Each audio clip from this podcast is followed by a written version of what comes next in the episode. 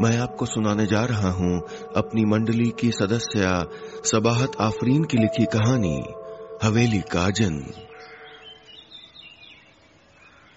ज़िंदगी हादसों की लंबी दास्तान है।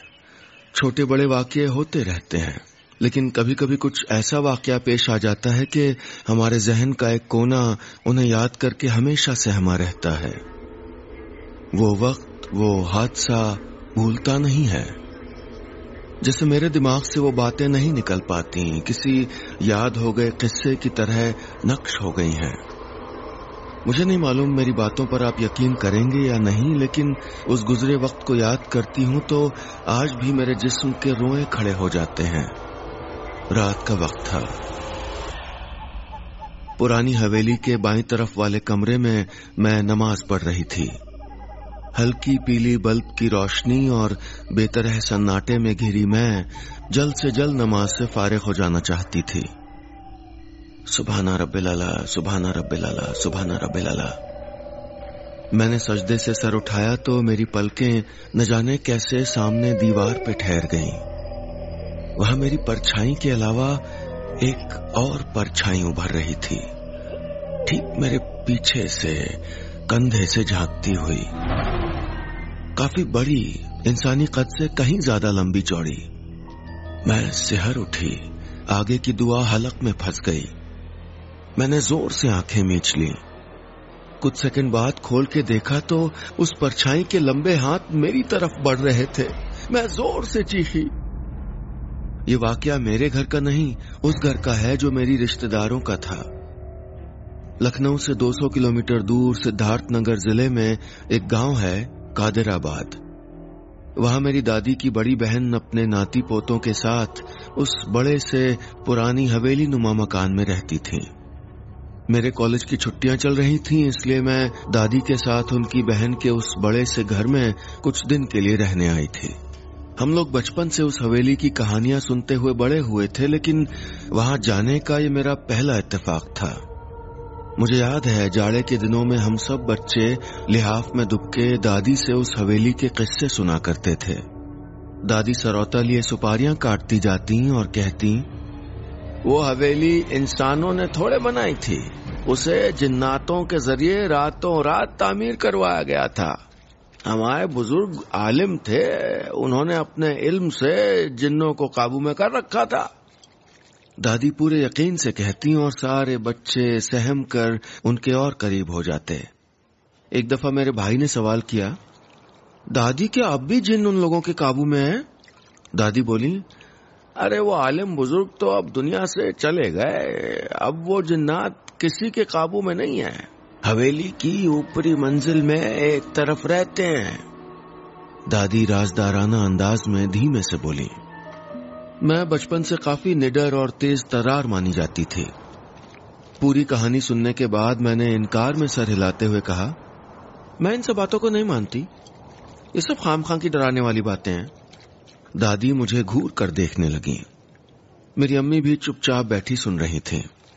दादी ने अम्मी की तरफ़ देखते हुए कहा, इसी की तरह कम मकल थी वो सजीला। वो भी नहीं मानती थी। लाख मना करने के बावजूद वो बंद हिस्सा खुलवा के वहाँ रहने लगी। हशर पूरा खानदान जानता है। घर की जितनी औरतें पेट से होती, किसी ने ज़िंदा बच्चा नहीं जना। दादी की बात से बच्चे हल्का घबरा गए। आखिरकार वो जगह बंद करवाई, तब जाके सिलसिला रुका। मेरी अम्मी भी इन बातों में यकीन रखती थी। वो बोली सुना है जिन्नात जहाँ रहते हैं, वो जगह ना बेहद गर्म होती है। दादी सुपारी खाते हुए हामी भरती हाँ क्योंकि उन्हें आग से बनाया गया है। बचपन की वो बातें याद करके सेहरन हो रही थी। मैं मानती तो अभी नहीं थी वो सब, लेकिन लेकिन फिर वो नमाज़ के वक्त मेरे पीछे कौन था? मैंने खुद को बहला लिया कि होगा कोई पीछे, हवेली में तमाम लोग हैं। शक हुआ होगा मुझे।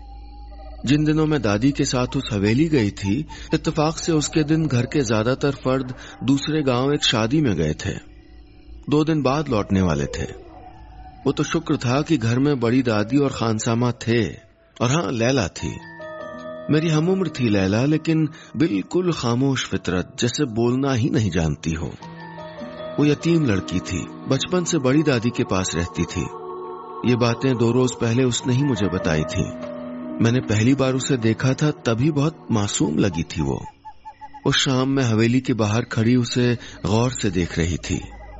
सब लोग दूसरे गाँव जा चुके थे, इसलिए सन्नाटा ही था। ऊँचे मेहराबी बुर्ज और दीवारों पे जगह जगह काई लगी हवेली में अजीब सूनापन पसरा हुआ था। मैं पहली बार यहाँ आई थी और अब अपने यहाँ आने के फैसले पर पछतावा हो रहा था। एक तेज आवाज़ उभरी तो मेरा कलेजा धक से हो गया। देखा तो एक काली बिल्ली मेरे बिल्कुल करीब खड़ी थी। मैं घबरा गई। वापस मुड़ी तो लगा जैसे कोई मेरा नाम धीमे धीमे पुकार रहा है। आलिया आलिया। मैं तेज कदमों से लगभग भागते हुए वापस आने लगी। हवेली के लंबे गलियारे में रोशनी नाम भर की थी। मैं निगाहों को सामने जमाए हुए तेज कदमों से चल रही थी। न जाने क्यों रास्ता भरा भरा सा लग रहा था, जैसे साथ साथ कुछ और लोग भी चल रहे हों। एक साथ कई कदमों के चलने का एहसास मैं पलट के देखना चाहती थी, लेकिन हिम्मत नहीं हो रही थी। तभी कुछ ऐसा हुआ कि मेरे कदम जम गए। मेरी गर्दन के पीछे किसी का लम्स महसूस हुआ जैसे किसी ने हाथ रखा हो। मैं चीखने को हुई, कांपते हुए पलट के नज़र घुमाई तो देखा, लैला खड़ी थी। वो काली बिल्ली अब उसकी गोद में थी। उसकी आँखें कैसी बेनूर थीं, जैसे जान ही ना हो। वो एक टक मुझे देख रही थी। दादी अम्मी बुला रही हैं। खाना लग गया है। ये मेरी लैला से पहली मुलाकात थी। तुम कौन हो?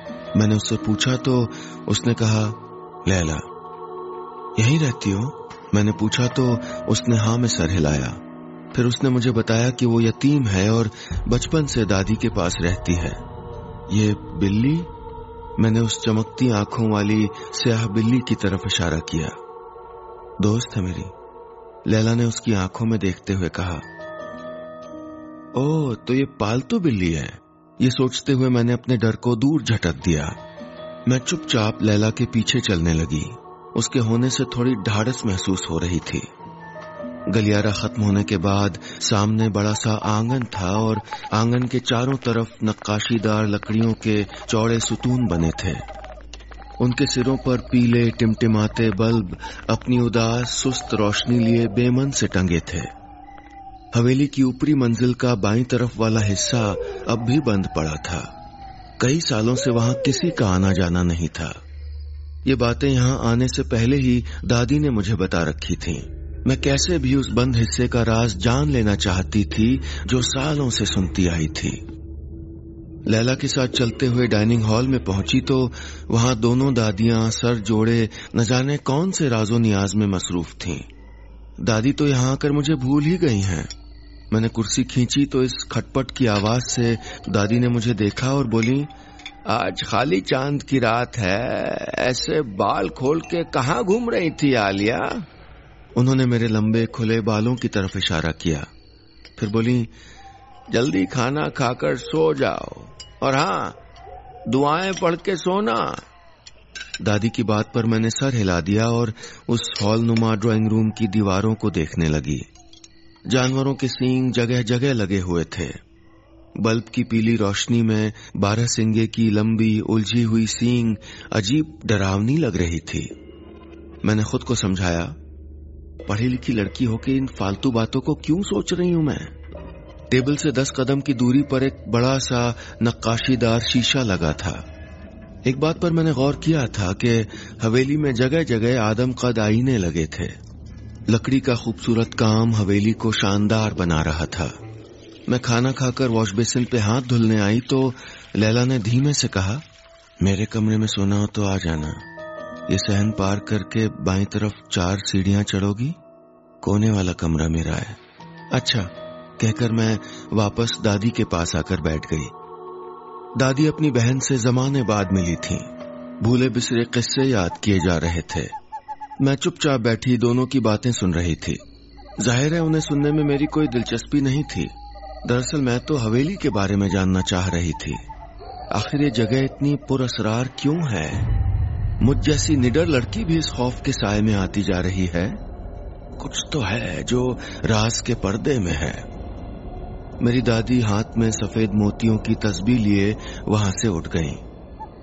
वो देर रात तक तन्हाई में दुआएँ पढ़ा करती थीं। मैं बड़ी दादी के साथ दीवान पे गाँव तकिए के सहारे टिक गई थी। वो नस्वार यानी तंबाकू की पत्तियों के बुरादे को चुटकियों में लेकर नाक के करीब ले जाती, फिर आँखें बंद करके सांस ज़ोर से खींचती। मैं उनके चेहरे को गौर से देखने लगी। सफेदी लिए झक गोरा रंग जिस पर झुर्रियों का जाल बिछा था। बड़ी बड़ी आँखें जिनमें सुर्ख डोरे तैर रहे थे। इस सर्द रात में बड़ी दादी का वजूद खामोश हवेली का एक बंद हिस्सा लग रहा था। उन्होंने आँखें खोलकर मुझको देखा तो मैंने जल्दी से पूछा, ऊपरी मंजिल का बाएँ तरफ़ वाला हिस्सा बंद क्यों रहता है? वहाँ कोई रहता क्यों नहीं? मैंने आखिर वो सवाल पूछ लिया जो देर से दिमाग में कुल बुला रहा था। वो किसी को रहने नहीं देते। दादी ने धीमे से कहा वो वो कौन? मैंने जानबूझकर पूछा, जबकि मैं जानती थी कि बड़ी दादी जिन्नों को कह रही हैं। क्योंकि छोटी दादी ने यह बात हम भाई बहनों को बताई ही थी। कुछ देर खामोशी रही। मैंने खुद को हौसला देने के लिए जल्दी से कहा, आप ये सब मानती हैं? मुझे लगता है ये सारी बातें दिमागी उलझन और मन का वहम है। बड़ी दादी ने पूरी आँखें खोलकर मुझे देखा। सफ़ेद पानी में गुलाबी डोरे बढ़ने लगे थे। छोटी बहू सजीला भी नहीं मानती थी। हर बात में जिरह करती थी। तीन दफे पेट से हुई, मगर तीनों बार मरे हुए बच्चे जने उसने। मालूम नहीं क्या? दादी चुप होकर दाई ओर देखने लगी जैसे जैसे वहाँ कोई खड़ा हो। मैंने उनकी नज़रों का पीछा किया तो देखा लैला की काली बिल्ली चुपचाप बैठी थी। दादी मेरी तरफ़ देख के बोली, कितना समझाया था उसको, लेकिन आलिया, तू भी सुन। खामोश रहना सीख। मुझे डर का एहसास हुआ। मैं बुदबुदाते हुए बोली, यानी कि उन्हें मार दिया गया? ये कैसे हो सकता है? वो नसवार की चुटकी नाक के पास ले जाते हुए मुस्कुराई और बोली, कहा ना, जिरे मत कर। जा, सो जा। मुझे एकदम से ठंड का एहसास होने लगा। सर्दी हड्डियों में घुसने लगी थी। मैं वहाँ से निकलकर अपनी दादी यानी छोटी दादी की तलाश में सुतूनों से घिरे चबूतरे की तरफ़ गई। घुप अंधेरा था। आसमान जैसे गायब हो गया था। मैंने थोड़ी तेज आवाज़ में पुकारा, दादी, कहा आप? सन्नाटे में मेरी आवाज़ कैसी अजनबी लग रही थी। वो दीवान खाने में है। लैला ने धीमे से कहा तो मैं चौंक कर उसे देखने लगी। तुमने डरा दिया मुझे। तुम्हारे आने की आहट ही नहीं हुई। मैं कहती हुई उसके साथ चलने लगी। लैला के साथ चलते हुए मुझे ख्याल आया कि मैं दादी को जाके बताऊँ कि सोने जा रही हूँ। ये सोचते ही मैं रुक गई और बुदबुदाई, दादी को बताती हूँ और इंतज़ार करेंगी। लैला ने बेतासुर निगाहों से मुझको देखा और बोली, वो जानती है। अच्छा कहते हुए मैं लैला के पीछे चलने लगी। हमारे आगे चार सीढ़ियाँ थीं। उनसे उतरकर नीचे काफ़ी बड़ा सहन था, जिसे पार करके आगे जाना था। मैं तीन सीढ़ियाँ नीचे उतरी, चौथी सीढ़ी पे मेरा बैलेंस बिगड़ गया और लड़खड़ाते हुए मैंने लैला की सफ़ेद चादर थाम ली। वो रुक गई, बिना मुड़े बोली, ध्यान से चलो, ये जगह खतरनाक है, कुछ भी हो सकता है। कितना अंधेरा है यहाँ, सही से कुछ दिख ही नहीं रहा। कहते हुए मुझे एकदम से अजीब किस्म की खामोशी का एहसास हुआ। ऐसी खामोशी जिसकी अलग ही गूंज होती है। कानों में बजती हुई। मैंने माहौल को हल्का करने की गरज से कहा, लैला, तुम्हारी बिल्ली तो बड़ी दादी के पास रह गई। मेरी बात पर लैला ने कोई जवाब नहीं दिया। वो कुछ सेकंड रुकी, फिर मेरी तरफ़ पलट गई। उसकी गोद में वही स्याह बिल्ली थी। मैं बेसाख्ता घबराकर दो कदम पीछे हट गई। लैला वापस बेआवाज चलने लगी। सहन के बीचों बीच कुआँ था जो अब इस्तेमाल में नहीं आता था। आधे कुएँ का मुँह सीमेंट की मोटी तह से बंद कर दिया गया था और आधा खुला था। मैं कुएँ के पास पहुँची तो जी में आया कि झाँक के देखूँ कि क्या है इसमें। लैला के साथ चलते हुए रुक कर मैं कुएँ के पास जाने लगी कि तभी ज़ोर से आवाज़ आई। मैं डर के वहीं खड़ी रह गई। लैला ने मुड़कर मुझे देखा और बोली, आज की रात भारी है। कहीं मत रुको, मेरे पीछे आओ। लैला की आवाज़ में फुसफुसाहट थी, जैसे वो नहीं चाहती थी कि कोई और उसकी बात सुने। आखिर ऐसा क्या था जो ज़ाहिर नहीं हो रहा था, छुपा था? सहन पार करते हुए सर उठाकर मैंने स्याह आसमान को देखा, और फिर सरसरी तौर पे मेरी नज़र हवेली की दूसरी मंजिल की तरफ़ उठी तो वहीं ठहर गई। कोई झाँक रहा था वहाँ से। वो मेरे देखते ही हट गया था। कोई साया शायद सफ़ेद कपड़ों में। वो हवेली के बंद हिस्से की खिड़की में खड़ा था। मेरा पूरा जिस्म से हर उठा। मैं चिल्लाई, लैला! फिर अपनी आँखें ज़ोर से बंद कर ली। धीरे धीरे दोबारा खोली, लेकिन अब वहाँ कोई नहीं था। मेरी आवाज़ सुनकर वो बिजली की तेज़ी से मुड़ी और मेरे कान के पास फुसफुसाई। सामने देखो इधर उधर ध्यान मत दो। मैंने जैसे उसकी बात सुनी ही नहीं, उस बंद हिस्से की तरफ़ देखा। अब वहाँ कुछ भी नहीं था। अब मैंने दिल में एक फैसला कर लिया था। सन्नाटों की दहशत भरी आवाज़ गूंज रही थी। मैंने अपने दिल को थपथपाकर हिम्मत दी और लैला से बोली, तुम चलो, मैं कुछ देर में आती हूँ। मैं उसे वहीं छोड़कर उस राज को जानने के लिए आगे बढ़ गई जो मेरे जहन में हज़ार सवालों को जन्म दे रहा था। एक बार सच जान लू तो डर दूर हो जाएगा। यही सोचकर मैं आधा सहन पार करके पिछले हिस्से की तरफ़ जाने लगी। उदास रंगत लिए पीला बल्ब रास्तों का पता दे रहा था। सच तो ये था कि काफ़ी हद तक निडर और दलीलों पे बात करने वाली मैं आज डर रही थी। कुछ तो ऐसा था जो नॉर्मल नहीं कहा जा सकता था। खुद को हिम्मत बंधाते हुए समझाया और सीढ़ियों की तरफ़ आ गई। चौड़ा गलियारा, उसके अगल बगल दो तरफ़ को जाती सीढ़ियाँ। मैंने बाई तरफ़ वाली सीढ़ी पे पहला कदम रखा। तभी बिल्लियों के रोने की आवाज़ आने लगी। मुझे झुरझुरी होने लगी। उनका रोना ठीक वैसा था जैसा किसी की मौत पे औरतों का रोना होता है। मैंने इधर उधर देखा तो नीचे एक लंबी लकड़ी पड़ी थी। न जाने क्या सोचकर मैंने उसे उठा लिया। धीमे धीमे पैर रखते हुए छह सीढ़ियाँ चढ़ी थी कि एकदम से किसी के रोने, सिसकने की आवाज़ आई। मेरा दिल बुरी तरह धड़क उठा। कौन सिसक रहा था? मैं रुक गई। फिर से सिसकने की आवाज़ आने लगी। क्या वाकई ऊपर कोई है? अगर वो इंसान नहीं तो फिर क्या है? मैं उसी सीढ़ी पे खड़ी रही। बिल्लियों के रोने की आवाज़ सुनकर रोंगटे खड़े हो रहे थे मेरे। मेरे ऊपर खौफ तारी हो रहा था। मैं एकदम से वापस जाने के लिए पलटी के तभी वो सिस्की मेरे पास सुनाई देने लगी, जैसे जैसे कोई मेरे कंधे से लगा रो रहा हो। दहशत से मेरा जिस्म पसीने में नहा उठा। खौफ से मेरी आँखें पानियों से भर गईं। मैं वापस जाना चाहती थी दादी के पास, उनकी दुआओं के साय में। दुआओं की बात दिमाग में आते ही मैंने ज़ोर ज़ोर से दुआएँ पढ़ना शुरू कर दिया। कुछ ही पलों में महसूस हुआ कि मेरा डर कम हो गया है और बिल्लियों का रोना बंद हो गया था। मगर हाँ वो वो अब भी सिसक रही थी, रो रही थी। न जाने कौन थी वो। रोने की आवाज़ अब साफ़ ऊपर से आने लगी थी। मैं खुद को हिम्मत बंधाते हुए बाकी सीढ़ियाँ चढ़ने लगी। बिना आवाज़ किए धीमे धीमे चढ़ती हुई मैं फिर से रुक गई। मेरे पीछे कोई आ रहा था। किसके पैरों की आहट है? मैं बगैर मुड़े तेज आवाज़ में बोली, कौन है? मैंने डरते डरते निगाह घुमाई तो अचानक से कोई गायब होता दिखा।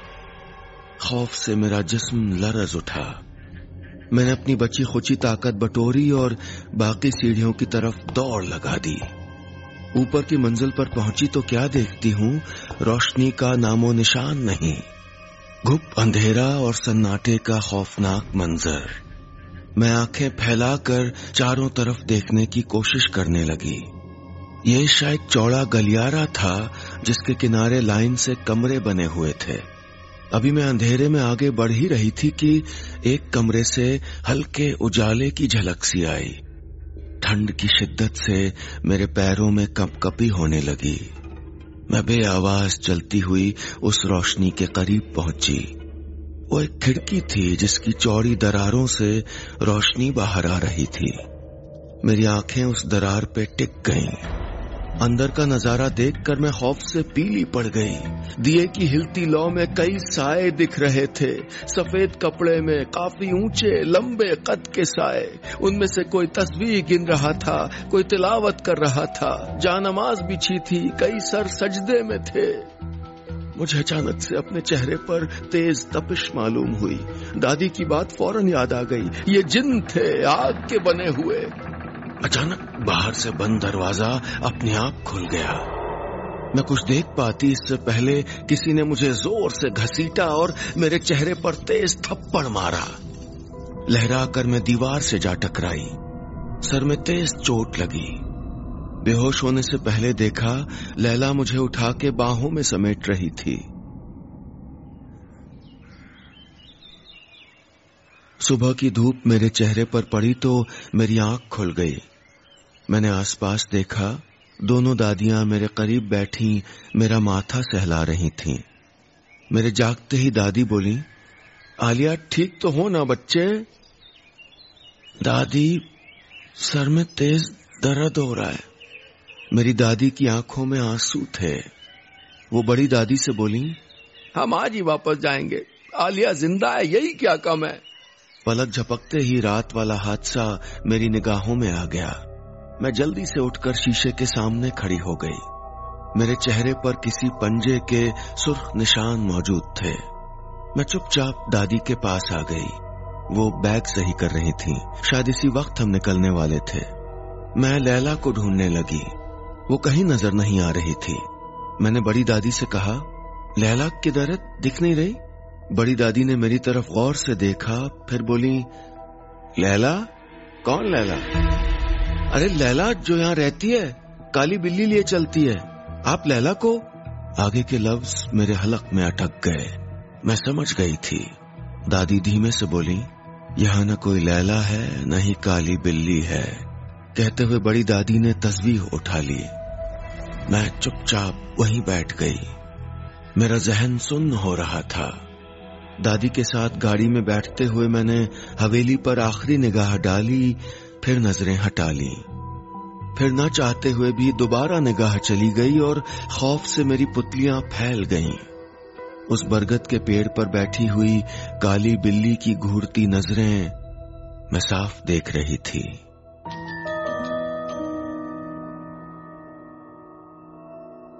बस इतनी सी थी ये कहानी।